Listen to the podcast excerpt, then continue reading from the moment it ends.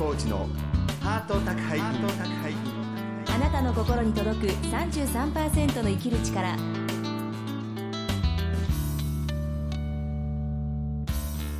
ご機嫌いかがですか？作家の月野コーチです。松井です。月野コーチのハート宅配便。今週も番組を聞きのあなたに33%の生きる力をお届けします。今日はですね、はい。えー近々、ええ。あのイベントをやるんであはい。もし皆さんねお時間があったらぜひいらして、えーいただきたいなと思ってるんですけど。なんか今日なんか下から下からですね。あのぜひ皆様に はい。あの今回ですね、えあのキャパシティが450名っていうね、わはい。我々のイベントとしては、ええ。すごい広いイベントで、えだって月野さんが声かけから450人なんか一気に集まるでしょ？いやーもう100人集めるのに会う会うえ人会 人いけですけど。いや100人も来ていただいて感謝いつも感謝ですけどあ感謝ありがとうございます。そう。で、ん。あの3月24日、はい。土曜日、ええ。ー18時会場18時30分スタートで、はい。場所がですね、ええ。ー新宿御苑の近くの四谷区民ホールっていうところなんですけれども、うん。えー題しまして生きづらい人全員集合。生きづらさについて有識者による公開トークと、はい。月野浩二絶叫ライブあーといって私の朗読をはい。合わせてやるというね、へー。えちょどあチラシ見ましたけど、はいはい。月野浩二プロフィールって月野さんメインゲストってことですか？これあの中下大樹さんっていうね、ええ。あのご住職がはい。企画してくださって、はい。あの本当にありがたいことですね。あのそうあそうなんですか。そういうことで。うーんまあ、朗読とトークで、はい。ええ。生きづらさから少しでも脱出しようみたいな、はい。そういう趣旨なんですね。いやーあのすみません。月野さんのプロフィールが12345行でまとまってるっていうのは珍しいですよね。私の病歴書くと長い 長くなりますそれをカットしてちゃんと新潟弁護士会のまあ、人権賞を取ったとかそうそうあの新潟市特別暗号賞ですけどね、はい。それをしっかり書かれてるってところがこれすっきりしたプロフィールですね。あの私の病歴延々と書くと普通の人怖くなってこないですから。これ普通の、まあまあ、いつもの皆さんも含めて、はいはい。ええ。いろんな人に来ていただきたいということで、はいそうですね。トークコーナーにはですね、はい。えー新宿区議会議員の鈴木さん、ひろみさん、えー、もやいの稲葉剛さん、えーはい。この番組にも出ていただいた立花淳さん、ええ。などなど、またこの番組にも出ていただいたん。某、えー全国的な有名女優さんもはい。出る予定でいますので、へー。まあ、実はかなり。あのとこの番組にも出ていただいた某有名精神科医の方も今のところ出る予定ですので、はい。あのもう花すごくいい顔ぶれとなってますのでうん。あの皆さんの心に、ね、残るようなイベントにしたいと思ってます、はい。今週も30分間最後までお楽しみください月野浩二のハート宅配便。あなたの心に届く33%の生きる力。この番組は全国15局のコミュニティ FM とインターネットラジオ局オールニートニッポンを通じてここ新潟市からお届けします。月野コーチのハート宅配便。あなたの心に届く33%の生きる力。さまざまな人生体験を乗り越えてきた女性サバイバーに毎週お話を伺っています今週はトラウマテクノポップバンドアーバンギャルドのボーカル浜崎陽子さんのインタビュー3回目です。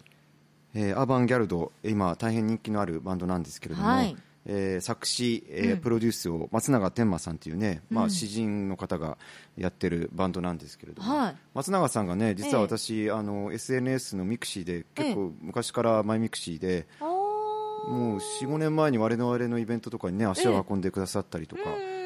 してまして、まあ、そういう交流があるんですけど、はい。松永さんは詩のボクシングで、えー全国大会で優勝したりおとか。そうなんですか。はい、で私、その後、詩のボクシングに私も出るようになって、ええ。打ち上げとかでね、はい。えー話したりして、今回、松永さん経由で、うん。あの浜崎さんね、はい。あの、ぜひ出ていただきたいとお願いしましたところ、えー今回のインタビューにこう至ったっていうことなんですね。そうなんですか。松永さんのお話も、じゃあ今回お話出てくるのかな？そうですね、浜崎さんがそのアーバンギャルドの3代目のボーカリストなんですけど、3代目のボーカリストはい、うん。その松永さんとの出会いとかね、ええそんなことも今日のインタビューでね、これファンだったらね、すごく聞きたいところだと思いますけれども。そうですね、はい。えそれでは浜崎陽子さんのインタビュー3回目です。どうぞお聞きください。えー今までお聞きしたのがですね小中と続く、ね、あのいじめ被害体験、ああと高校の時にあの中学3年生の時に不登校だったんで、はい、高校1年の時に頑張って 1, か1学期は行ってたんですけれども、はい、やっぱちょっと休み癖がついてて行けなくなりましたと、その時意外と自分ですごい、えー、聞いたのは学校行くぞみたいなね、はい、張り紙をすることとか斎藤ひとりさんの本を読むこととか、はい、えー、カウンセラースクールカウンセラーの,、えー、あの学校の方から勧められてスクールカウンセラーの、えー、カウンセリングを受けたんですけれどもそれがあの逆にある意味月並みだったことが逆にその浜崎陽子さんの気持ちに、えー、火をつけて、はい、人に期待しないで自分のことで頑張ろうっていう気が、えー、それから実は人生がちょっと一歩ずつ進むようなきっかけだったみたいな。そうですね。はいそんな感じです、はい、うん、まあ、そんな浜崎さんなんですけれどもそれではですねそのまああの高校以降の話を今日はお聞きしたいと思ってるんですけど。もうとにかく学校ってつく期間に所属するのがもう本当に嫌で。嫌ですよね。だからもう大学も付属であったんですけど、はい、それにも行かないって言って、はい、それでその卒業式終えて卒業式あんまり覚えてないんですけど、うん、なんかすごい適当にしてたんだと思うんですけど、はいはい、卒業式してああもうこれから高校生じゃなくなったやったって、うんうん、なってからの日々っていうのもなんかあんまり覚えてないんですよ。18ぐらいからですか？そうですね。それでなんかアルバイトしたり、うん、やらなかったり、みたいな。ど関西兵庫あ兵庫県です。兵庫なんですね、うん、それじゃあ現実的には学校出てからはあのー、普通にフリーターでした。フリーターだったんです、うん、フリーター兼ニート。たまにニートみたいな。あじゃあままさにオールニート日本の皆さん聞いてますけど あの同じだった。そうそう。だからニートっていう言葉が言われ始めた頃？であ私ってニートじゃんとか思って。それでわニニートなんだって思ってすごいそこからまたいろいろ考えたりとかするようになっちゃったんですけどあの高校の頃にシャンソンを習い始めて。ああそうですか、うん、それでシャンソンの先生の教室を手伝ったりだとかそのシャンソンのその私の先生のステージのこう前座をやらせていただいたりとかそういう活動をぼちぼち始めていた時期出てきましたね音楽は。い、うん、それで先生が結構面白い考えの方でもうとにかくボランティア活動に力を入れてる方だったんですよ。どういった？えっと、老人ホームだったり病院の慰問だったり、はいはい、そういうことをすごく中心にやられてるような方で、はい、私も先生のそういう考えってすごく素敵だなって思ったしやっぱりそうやって例えば老人ホームとか行くとも認知症だったりとか、うんうん、そうやって体の一部が動かなかったりだとかそういうような方とかもいるんですけど一生懸命やっぱ聞いてくれるんですよ、うん、一生懸命音楽を聴いてくれたりもうなんかこうまなまなしてる手とかでも一生懸命全然合ってないんですけど手拍子をしてくださったりとか、うん、そういうのでたった1時間とか30分とか短い、このショーの中でもすごく喜んでくださったりとかもう一生懸命聞いてくれる姿とか見て逆に我々がすごく考えさせられたりじゃないですけど、はい、私たちがその慰問で言ってるはずなのにすごく元気づけられたりとか分かんないんですけどこんな勝手に涙が出ちゃったりとか、はい、そういうことが多くってなんかすごく不思議な日々を過ごしてましたその頃は。あのここ出てからはフリーターで、はい、またその尊敬する先生のもとで、うん、シャンソンを学ぶみたいなそういう生活だったんですか？そうですね。シャンソンもそんな頻繁に行ってたわけじゃないんですけどその月に12回レッスンに2回？23回かな？行ったりとかあとは先生が人手が足りない時とかにお手伝いに行ったりとか、うん、そういうことをしてたんですけど、まあ、それも本当に全然自分の中では今となってはやっぱそういうことができるのはやっぱ親のおかげだと思ってるんですけどやっぱり利益度外視で全然考えてて自分が今やりたいことだっていうことでそのやらせてくださいって言って何でもやらせていただいてたりとか。先ほどの冒頭の話で一部記憶がなくなってる時もあるっていう,、っていうことで、うん、やっぱちょっとその所属意識のなさの辛いこともあったことはあったんでしょうかねその頃。どうなんでしょうか。うんその頃はその周りにいる方っていうのがやっぱりシャンソンやってる方って年齢層がすごい高い方が多くて、ね、20代だったりましてやその当時10代だったんですけど、っていう人は全くいなかったんですよ。それが反対によくってやっぱり同世代の子たちと話が合わない部分があって、うん、それでこのもう人生達観してらっしゃる方とかの年寄りですからね。その、はい、教えじゃないけどなんかそういうのをいろいろこう人生経験をいろいろ聞かせていただいたりとかして「横ちゃんまた頑張りなさい」みたいな感じで言われて「あはい頑張ります」みたいな、はい、のでいろいろなそのパターン経験パターンをすごいもう莫大な借金を負ったけど返済できたわみたいなパターンだったりとかなんかいろいろ聞かせていただいて私はじゃあ結局何がやりたいんだろうっていうことを改めて考え始める時期でしたね。じゃあ、まあ、ある意味すごくいい時期ですよね。そうですね。10代の終わりはもうそうやって周りの人にやっぱり恵まれていたから、うんうん、なんで私こういうことしてんだろうみたいなのはまた後で出てくるんですけれども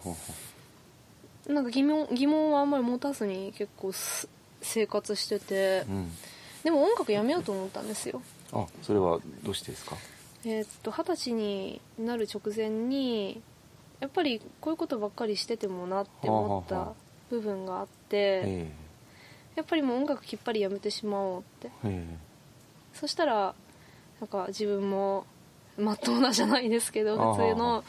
社会人としてまっとうに生きれるんじゃないかみたいなこととかもやっぱりいろいろ考えた時期があって。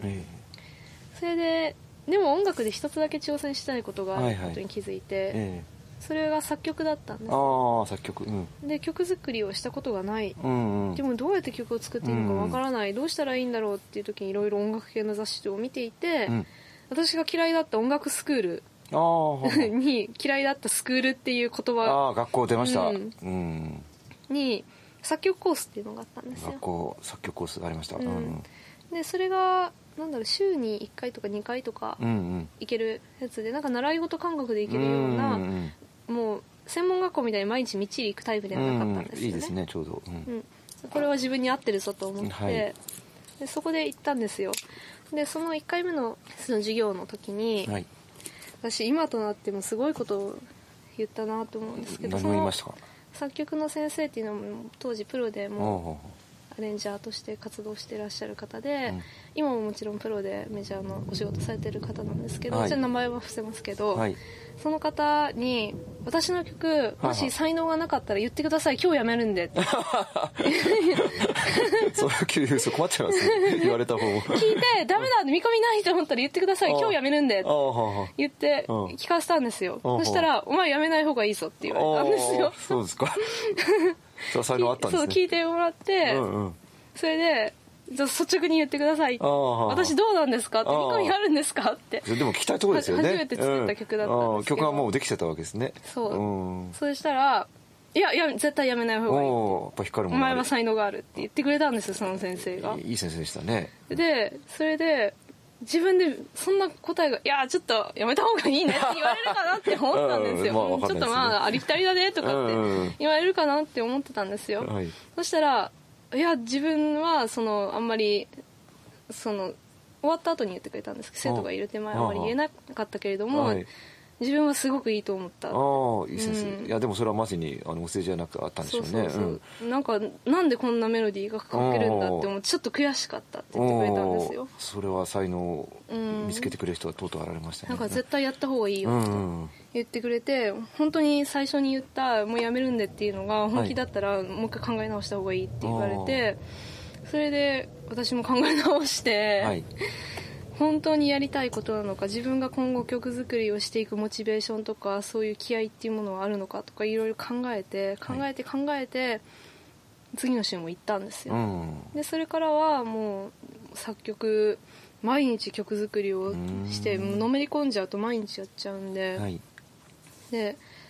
もう3ヶ月の間に100曲とかうわすごいですね、うん、作ってそれでもうとにかく100曲の壁を超えろって言われてたんですよ。あ100曲ですか、うん、だいぶあれですね。そのビギナーズラックはあるから最初の10曲ぐらいはみんなスラスラ書けるけれども100曲を超えてからは書けなくなるそうですか。だから100曲の壁を超えないとわからない部分もあるって言われたんですよ、はい、その時に、はい、だからじゃあとにかく100曲書こうって思って、うん、100曲書いて、はい、それでもモチベーションっていうものは下がらなかったし100曲すごいですね、うん、で自分でなんかもっとこういう曲が作りたいとかっていう欲求がすごい止まらなくってで,、ね。うん、でも不思議だったのがバレエ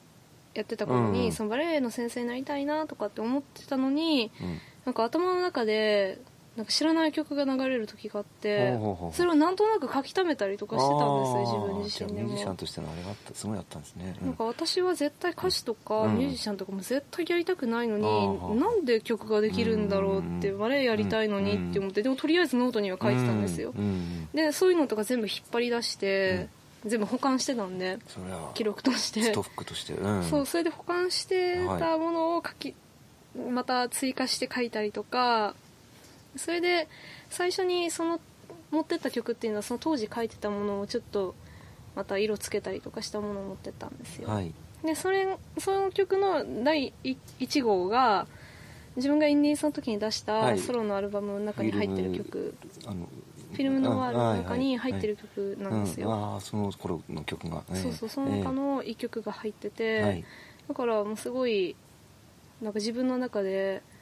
大切な曲だしっていうのでやっぱり形にして残しておきたいなっていうのがあって、えー、ちょっとソロの CD を作らせてもらったんですけど、うんうん。はい、その曲のタイトルは、あの今回あのソロからいろいろおかけもしようと思ってるんですけど、うん、今の曲は何ていうタイトルの曲なんですか？あその曲はそのソロアルバムインディーズの時出させてもらった「フィルムノワール」っていうソロアルバムの中の「印象派」っていう曲です、印象派っていう曲。ですか、はい、はい、ぜひじゃあこの、ね、インタビューの後でそれかけますんで、でもそこからまた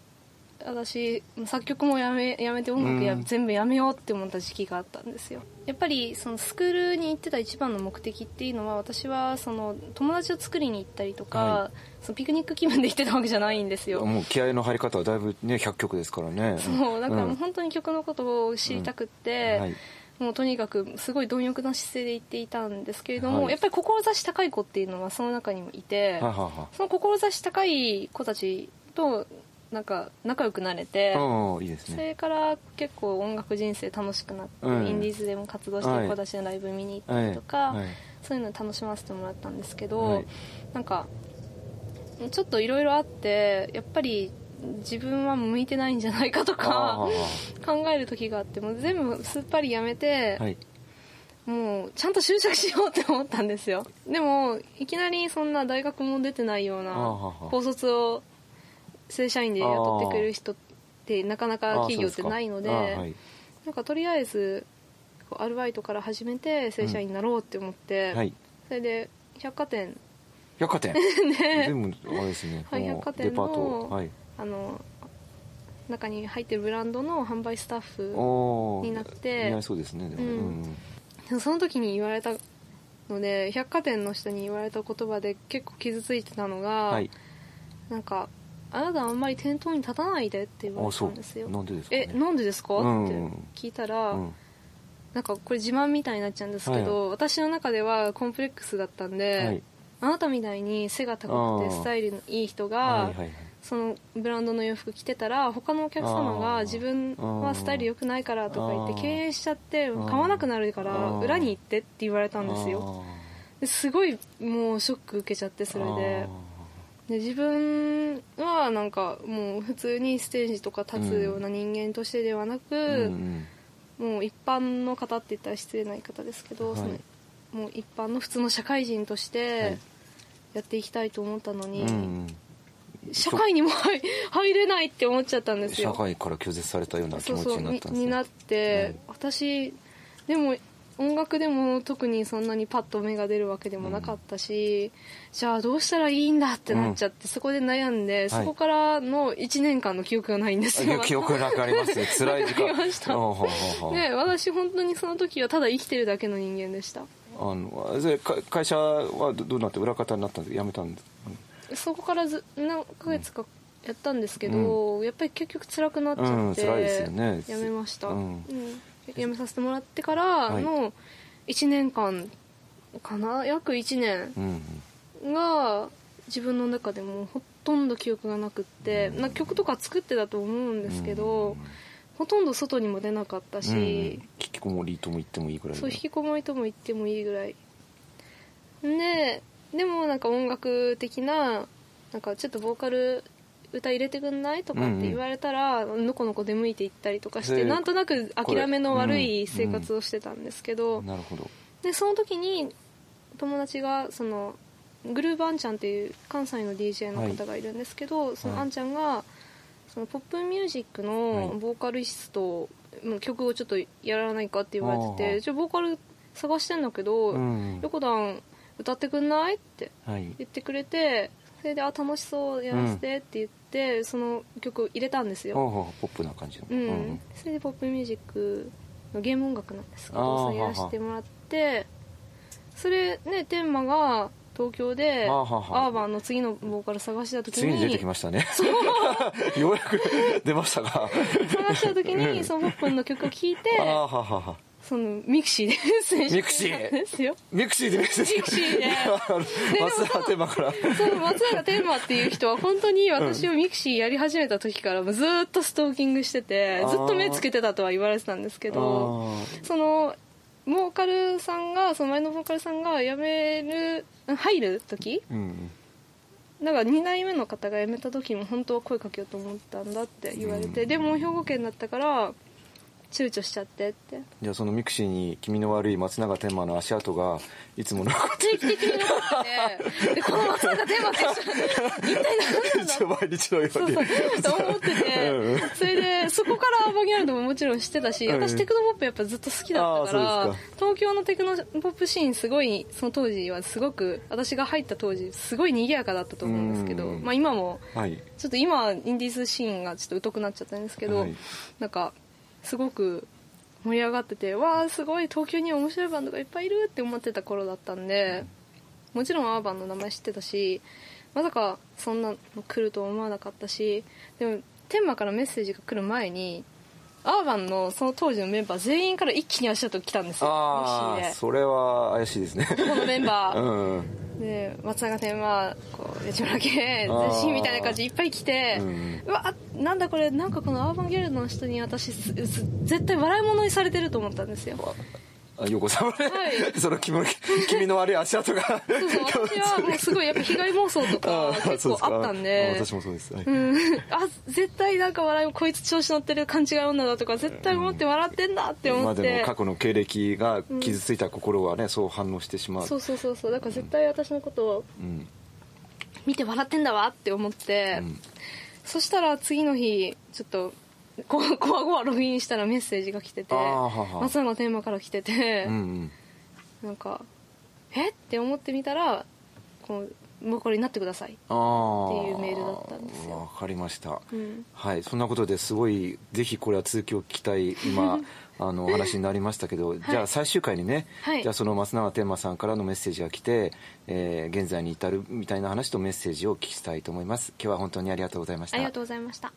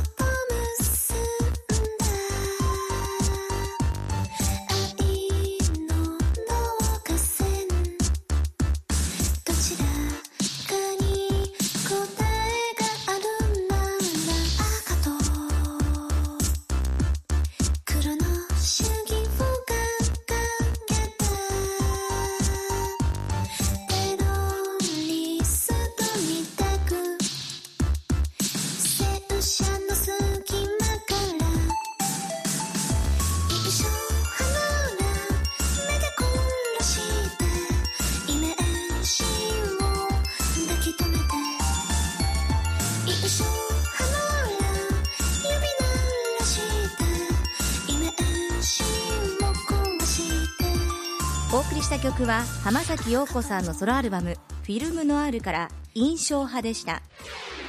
月のコーチのハート宅配便あなたの心に届く33%の生きる力。ハート宅配便今週も私月のコーチと松井宏恵がお送りしていますえー、浜崎さんね、ね、バンドに入る前は、うん、うん、半ばニート引きこもり状態だったっていうことで、えー、えー、でもやはりいろいろつながりの中でね、その才能が引き出されるんだっていうことをね、えー、つくづく実感しましたけれども。そうですね、うん、そしてあの美人には美人なりの悩みがあるっていうのが分かりましたね、うん、まあいろいろね、うん、ありますよ。顔が小さくてスタイルが良くてもお店でね。お店でね、うん、あなたみたいな人がお店に出るとって言われたらああってね。せっかく頑張ってね、えー、行こうと思ったのが、うん、まあ、挫折体験ですね、うん、じゃあ私みたいに背が小さくて、コロンとした方が お店に行って、まあ、それもちょっと問題かもしれませんけど、あでもねなんかこう浜崎さんの、はい、なんか辛さも感じたし、はい、あとはでも一生懸命生きようとしてるのにそうだよね。なんかこううまくいかないっていうのが、うん、なんかこうちょっと切なく感じましたね。そうですね、中学の時からすごく全体にあの根、うん、根のすごく真面目な人っていうのが、うん、どっちかってやっぱり不器用だったんですね、ね。過去は。それがやはりでも、えー、ついにその才能をね、見出すきっかけが、まあでもそのニートの時にも、友達から誘われて、えー、あの歌入れに行ったりとか、はい、そして SNS でのつながりとか、うん、まあ、そういうつながりの中でねやっぱり彼女のこう才能が見出されたんだなと思います。そうですね、はい、さあそしてアーバンギャルドのライブがあるんですね。はい、えーと、現在ですね、うん、えー、まず新曲の、うん、えー、生まれてみたいが、発売中、はい、3月発売です、はい、そして、えー、ツアー、うん、えー、日本は病気ツアーということでしてね、えーえー、3月20日東京、えー、名古屋、大阪、広島、福岡、京都、札幌、仙台と行きます。えー、詳細はですね、はい、アーバンギャルドで検索していただくと、ええ、ばっちり情報が出てますので、はい、ぜひあのね生、えー、浜崎陽子もまあぶっちゃけすごい、あの綺麗な人ですけれど、はい、見て私も見たいと思ってます。うん、はい。ハート高い便来週もアーバンギャルドのボーカル浜崎陽子さんのインタビュー、えー、最終回です。どうぞお楽しみに。番組では皆さんからのお便りをお待ちしています。気軽に送ってください。メールアドレスはメールアットマークハート 33.com 番組のツイッターアカウントはハート33ハート33です。それではまた来週お相手は月野浩二と。松井宏恵でした。月野浩二のハート宅配便。あなたの心に届く33%の生きる力この番組は全国15局のコミュニティ FM とインターネットラジオ局オールニートニッポを通じてお届けしました。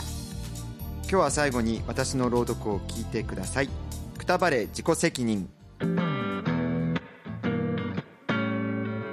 僕らは社会で言われ続ける。お前自分で自分の責任を取れよ。自分の尻を自分で拭ける人間になれよ。僕は自分で自分の尻を拭ける男になりたかった大人になり僕は自己責任を取れない人間じゃないのか。僕は悩み続けた。確かに僕は自分で自分の尻を拭けない男だった。25歳酔っ払い運転で交通事故を起こした。僕は親に賠償金を全て払ってもらっていた。精神科病棟に入退院を繰り返していた。僕は入院費を全て親に払ってもらっていた。27歳僕は親の扶養家族となっていた。45歳の現在82歳の母と2人暮らし。何と言っても頼りになるのは母です。お母さん僕の面倒を一生見てください。自分で自分の尻を拭けない僕は微妙に迷惑垂れ流し男となった。微妙に糞尿垂れ流し男となった。そんな現実に僕は自己嫌悪を抱き続けていた。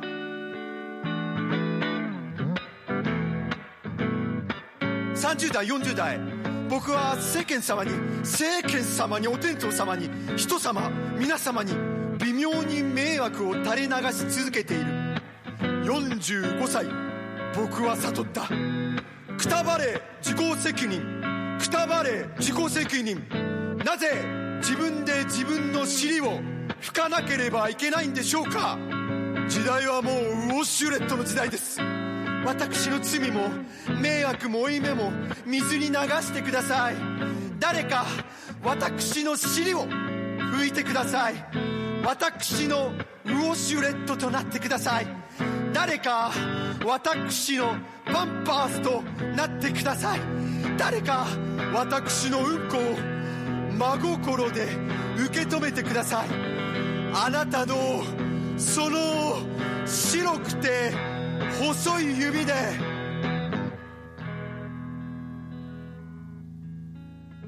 話は全然変わりますが広末涼子の新恋人新しいパートナーはどうしてどんどん変になっていくんでしょうか。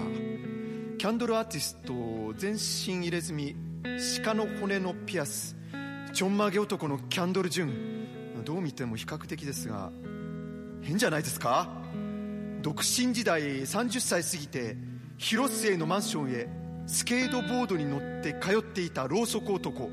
キャンドル・ジュン。変じゃないですか。広末さんご結婚おめでとうございます。素晴らしいご家庭を築かれることを私祈っております。万が一万が一広末さんがまた離婚なさってこの変なペースでいけば次の新恋人は鳥肌実じゃないですか。そして次の次の新恋人は私じゃないですか。線はつながっています。巧妙あるのです。広末涼子さんと僕はマイミクです。誰でもマイミクになります。ツイッターでも広末涼子さんをフォローしてます。でも広末さんは僕をフォローしてくれません。なぜ私をフォローしてくれないのですか？Now 僕を見捨てないでください。Now 話は元に戻りますが問題は尻の話でした。覚醒剤やりますか？人間やめますか？尻拭きませんか？人間やめますか？垂れ流しますか？人間やめますか？元気ですか？人間やめますか？あなたお帰りなさい。ご飯にしますか？お風呂にしますか？それとも人間やめますか？いや違うんだ。お互いに微妙に迷惑をかけ合って微妙にお互いに尻を拭き合って生きていこう。責任はお互いに取り合おう。こいつが福祉ってやつじゃないですかね皆さん。そして僕たちは犬として生きていこう。犬は自分で自分の尻拭いをしたりしない。肛門でうんこをプチッと切った後はあとは野となれ山となれ振り返らない。犬は自分のうんこを振り返りません。今日の日を喜び今日の恵みに感謝して僕たちは生きづらいですとか僕は責任を取らなければいけないなんて犬は考えはしない。くたばれ自己責任。私たちは犬として生きるべきです。お日様の光を浴びて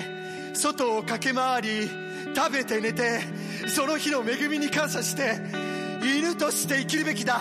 私たちは犬として生きるべきです。そしてお互いに微妙に迷惑をかけ合って微妙にお互いの尻を拭き合って微妙にお互いの責任を取り合って生きていこう。これが福祉ってやつじゃないですかね。皆様。